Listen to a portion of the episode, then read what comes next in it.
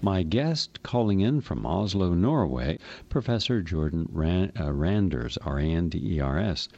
And he is also the author of the uh, 1972 controversial uh, study called Limits of Growth, which utilized systems analysis to predict the state of the world in 2012. We'll be interested to see how accurate that was.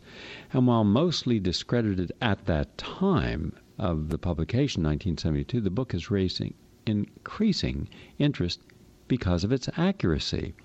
A new analysis look at the uh, the world in 2052, commem- commemorating the 40th anniversary of the original report, has just been published.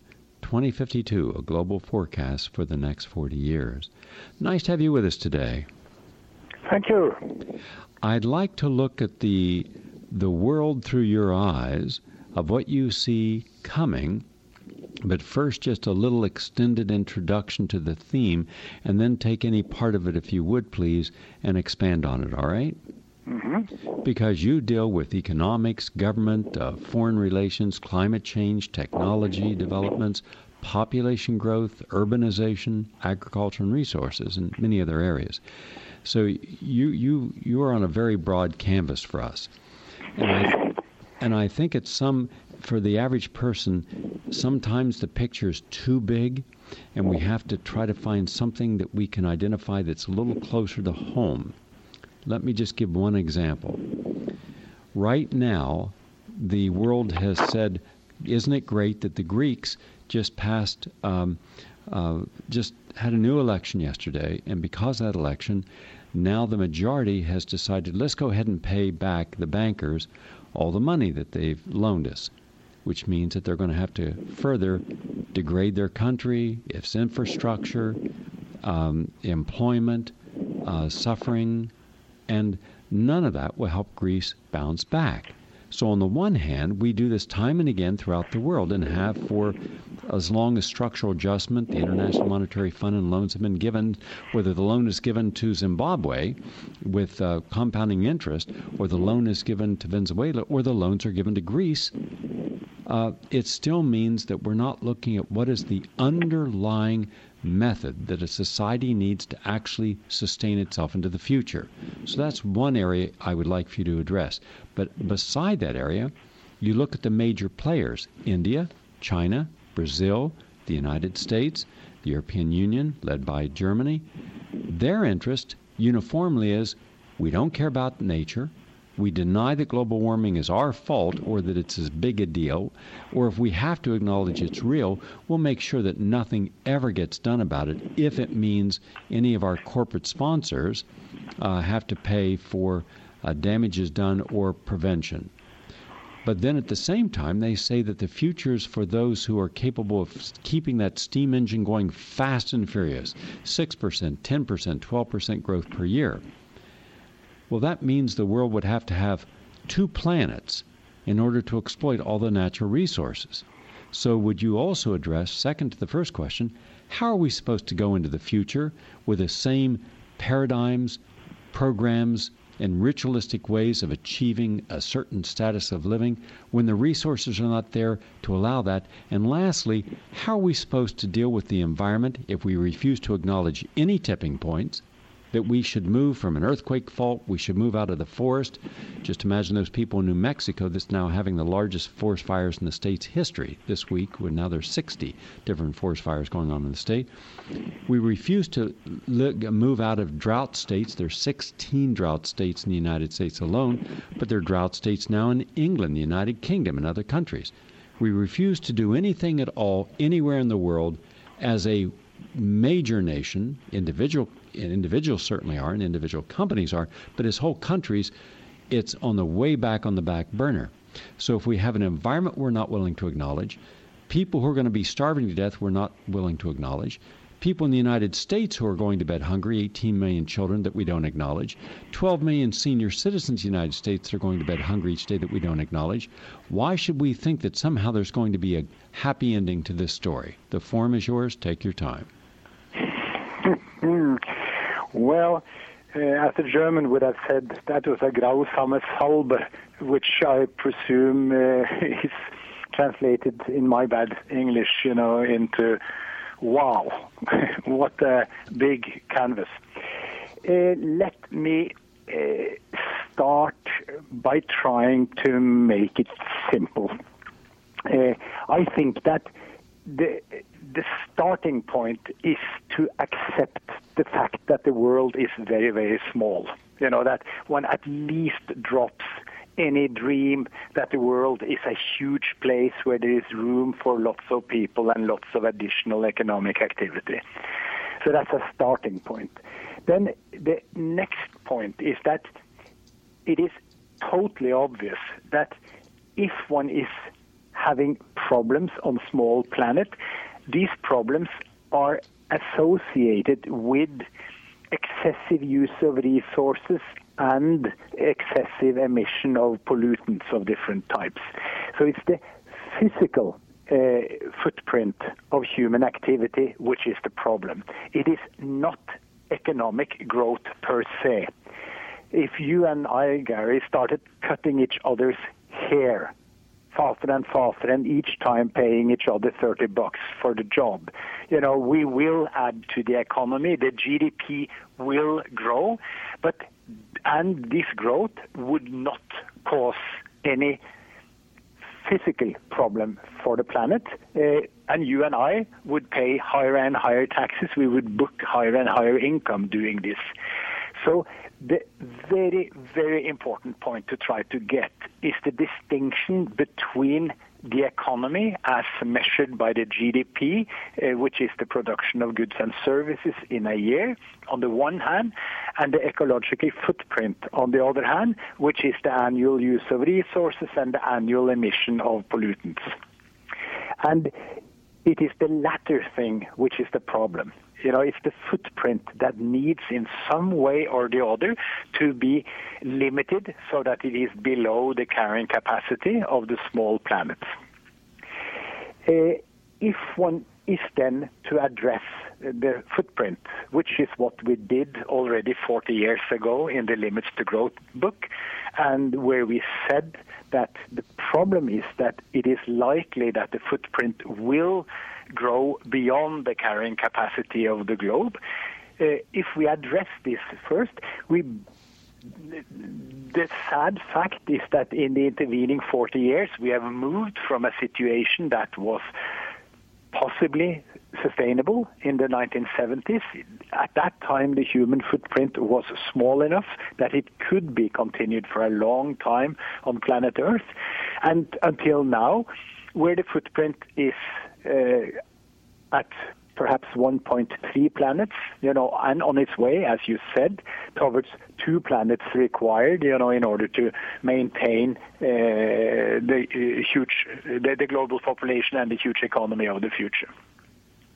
So we have moved into a situation where the footprint is too big.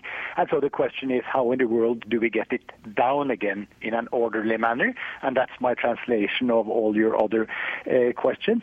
And uh, let me start by saying that my book, uh, 2052, basically says that we will not manage you know, we will not manage to do this, and consequently, we will run into uh, very serious climate problems, uh, you know, in the second half of this century.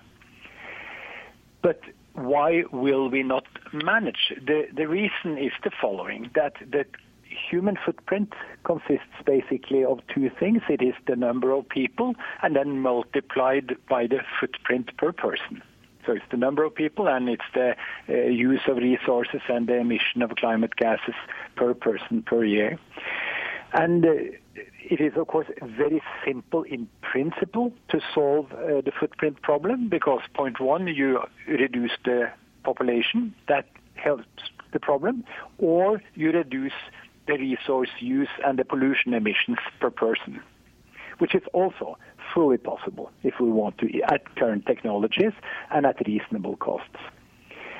Uh, and uh, basically, what I'm saying in my book is that although it is possible to do both things, and both things are happening to some extent. You know, women are increasingly choosing to have fewer and fewer children, and the footprint is being reduced. You know, after all, our current cars use less gasoline than the past cars. Our current homes have better energy efficiency than they had in the past, etc. We are progressing, but we are not progressing fast enough. And so the total footprint will, you know, not move down into sustainable territory uh, if we continue to act the way we act today. Uh, on the population side, because this is where I'm being criticized most heavily by by uh, the audiences that I've spoken to worldwide over the last month. You know, I'm arguing very strongly that the rich countries like Norway and the United States need to go first on the population control issue. The reason for this is that our children, my children, your children, are much more dangerous than Indian children or African children. You know, the cons- my daughter's resource use and her emission of climate gases is of the order of 20 times the emissions of an Indian girl. So it is population control in the rich world which is important, you know, much, much more important than in the poor world.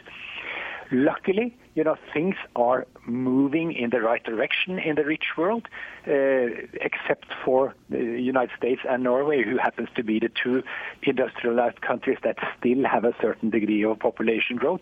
Most other rich countries are long past the point of, of uh, low, way below the two children per family uh, or per woman, which is necessary in order to sustain the population.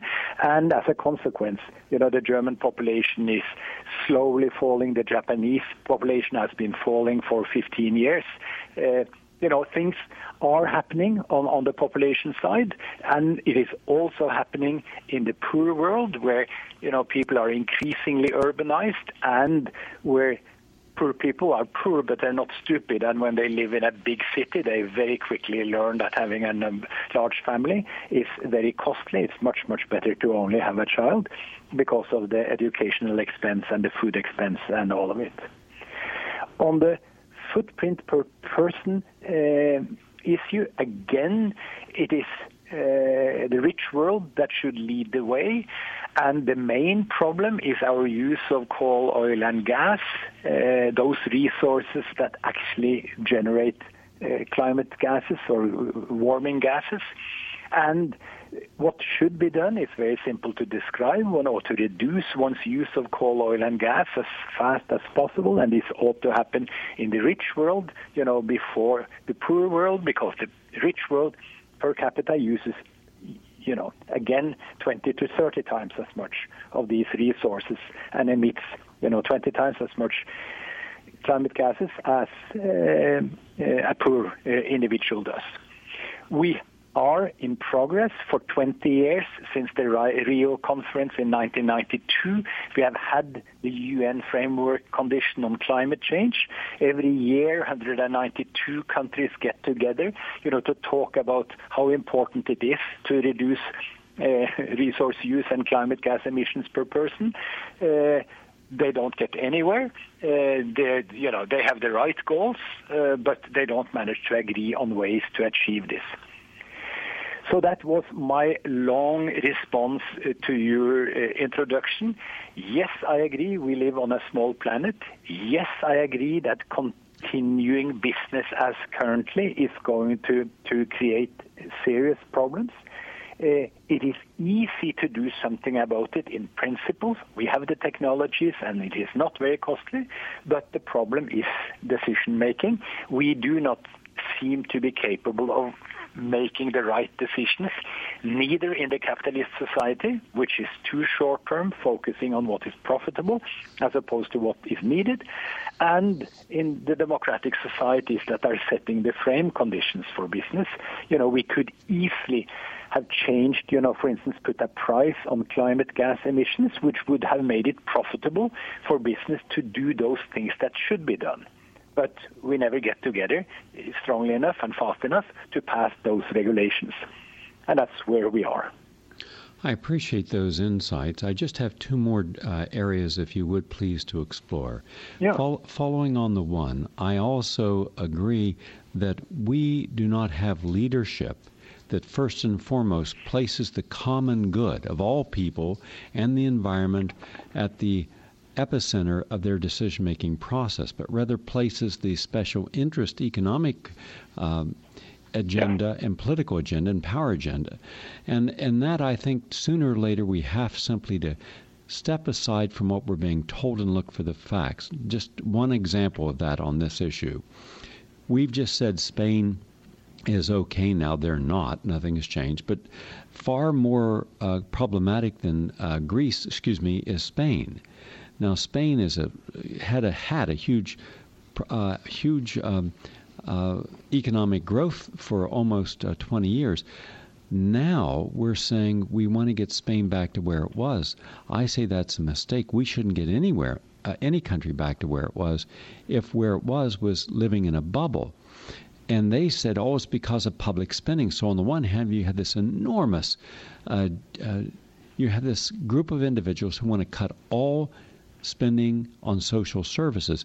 So I just looked at the statistics. Spanish public debt was only 36% of its gross domestic product.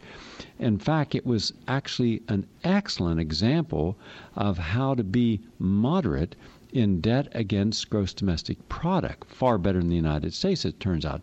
Spanish, pu- Spanish public debt only accounted for 18% of its total debt. And therefore, we have to understand it was not public debt that was the problem. It, it, was not. It was it was the private sector, the banking sector, creating an artificial bubble in the real estate market that took it up and ended up with almost 175 billion euros of toxic uh, assets. That was the problem. Some say it's as high as 200 billion euros needed just to recapitalize Spanish banks.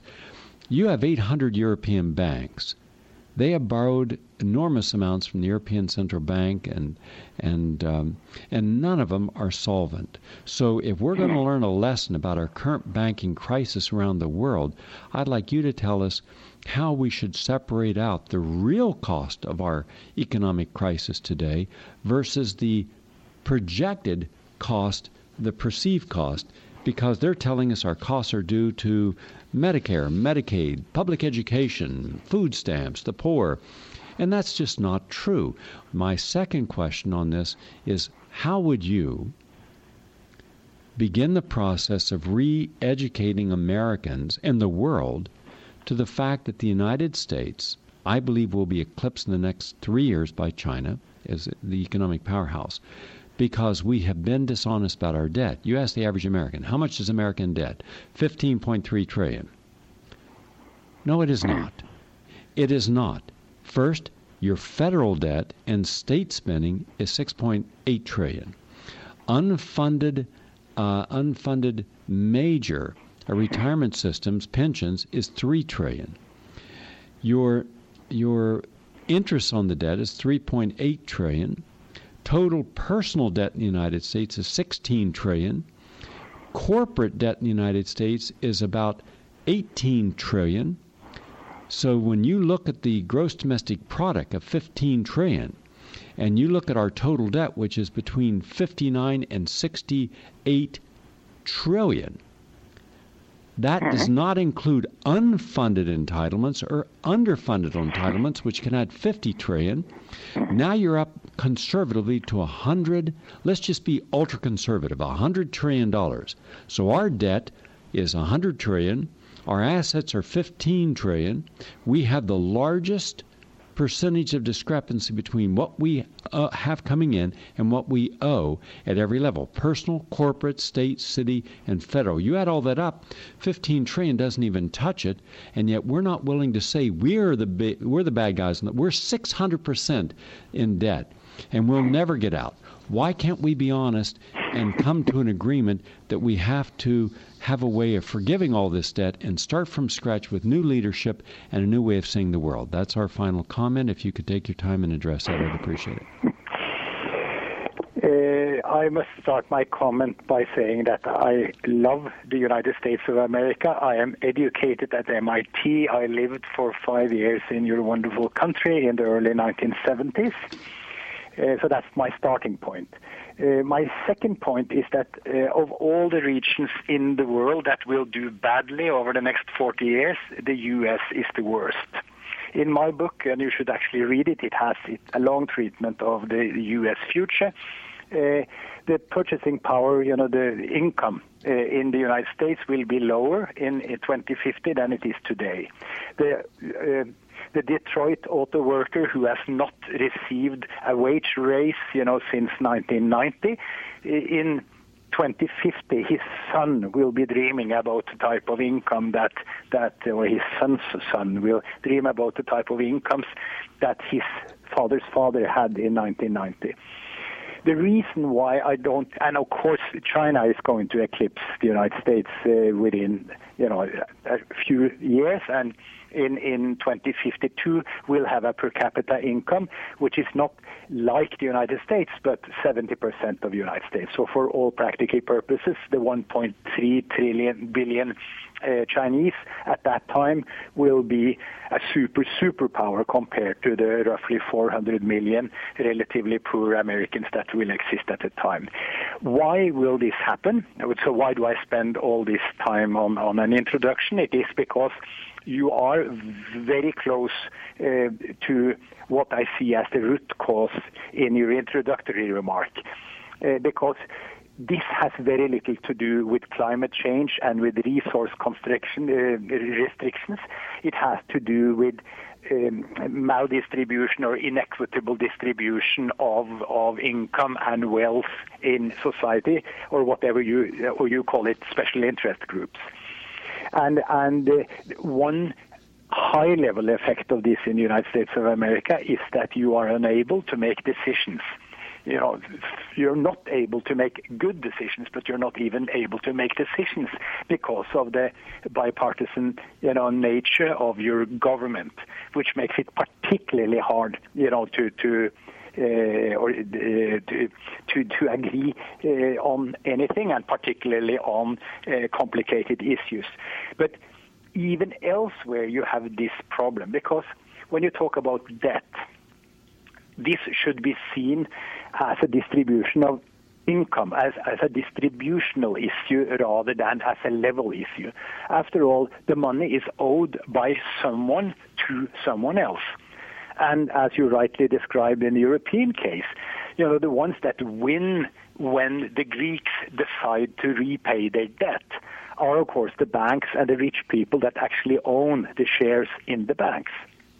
And who pays? The poor, uh, the middle class, and the, the lower classes in, in, in, in Greece. So this is actually a fight between two interest groups. And if Greece decides not to pay, very little happens except that those people that own the debt becomes poor and the, the, the Greeks remain where they are. Uh, and the same thing is on your entitlement thing. You know, I have an entitlement to a pension in my country. You know, the only way in which that pension is going to be paid is that my children choose to continue to pay high taxes, you know, into the state so the state can pay me the pension. Or in a private pension system that someone actually pays it in and, and uh, pay, it's paid out to me. I think that one of the things that will happen over the next 40 years, large scale, is that the young generation is going to look at the older generation and say, do you really think that I am going to repay your debt? I mean, you crazy father, uh, U.S. father, you know, you spent 30 years building a huge debt to the Chinese. Do you expect me to repay for your folly? And then on the entitlement side, on the pension side, you know, they're going to say the same thing. Do you really think that your pension is going to be paid? Uh, and, and so uh, I think that we will I think the and, and when I phrase it in those words, one sees much more easily that this is a distributional question. It has very little to do with absolute level of debt and absolute level of GDP. These are different societal groups that have different interests. And it is amusing that people like myself, who is 67 years old, so I'm just, you know, about to become a pensioner, and I'm used to, like Clinton and all my the other people of my age, you know, that everything works out in our favor, you know, during our lifetime. And of course, we do know expect that over the next 25 years we will live long because of the health sector, and we will receive, we hope, you know, high pensions paid for by those that are younger than us and that cannot afford to live in the type of houses that we live in, etc., etc. And the German and other European owners of the debt to Greece, you know, still lull themselves into believing that they will actually get the money back. You know, they won't, in my mind. Uh, but it's it's it's helpful that this thing is you know, dragged over some years so that the loss, someone gets used to the loss. You know, it's perhaps a little better for the whole system that it takes some time, but it shouldn't take too much time because, of course, then, as you said, uh, those societies will collapse into some kind of anarchy instead, you know, because the middle and the lower classes will no longer accept the burden. I, Americans take a while before we react, but I see America, middle class, working class, and poor class, collapsing into anarchy in the next five years. I hope I'm wrong, but I don't see that. And and also we have to understand the vast majority of debt in the world today is an existential artificial construct. And if we really cared about equality, we would understand it as such. But we refuse to have the power within ourselves to erase that debt, which we could do. Of but course.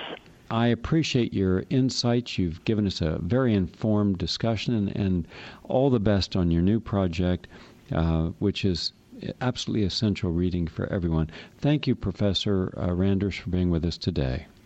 Thank you.